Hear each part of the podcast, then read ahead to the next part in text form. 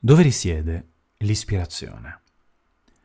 Ricordo il mio primo anno di recitazione presso la scuola di Genova. Ci venne affidato l'incarico di apprendere un testo a scelta tra tre opzioni. Un estratto di un libro, una favola e un testo legale. Mi toccò un passaggio del Mein Kampf, un estratto difficile, che richiedeva un'intensa energia per essere declamato. Lì dovevo interpretare le deliranti idee di Hitler sulla gioventù sportiva. Un giorno salì sul palco e prima di iniziare attesi.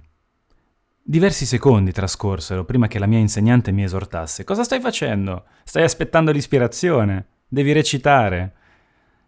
Ancora oggi quelle parole echeggiano in me come un monito.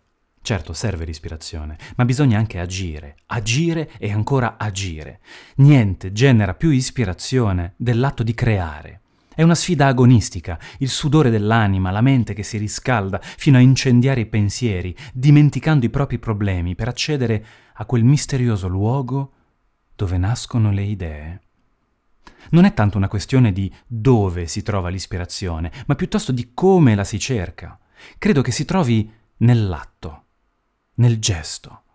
Ogni arte ha il suo gesto, strettamente legato al suo strumento, la parola per l'attore, la penna o la tastiera per lo scrittore, lo strumento musicale per i musicisti, il disegno per l'architetto e così via.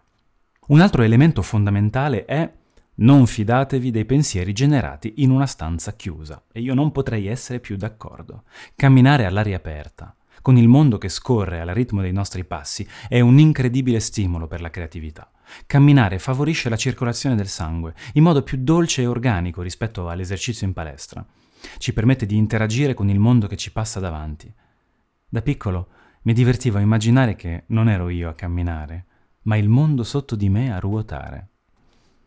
Amo camminare, come mia nonna che lo ha fatto fino a quando le è stato possibile.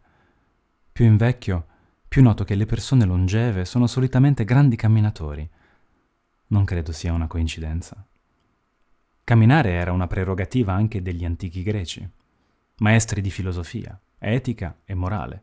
I peripatetici, studenti di Aristotele, erano così chiamati perché il filosofo insegnava mentre camminava nel portico del liceo, la scuola da lui fondata ad Atene.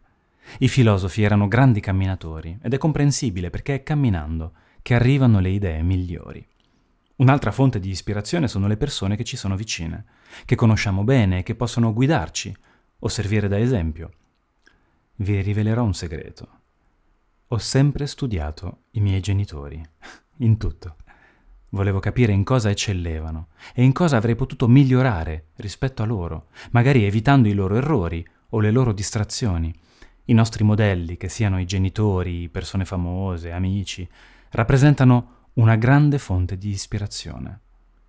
Infine, ci siamo noi stessi a fungere da fonte di ispirazione. Tuttavia questo è un tema che potrebbe generare un intenso dibattito.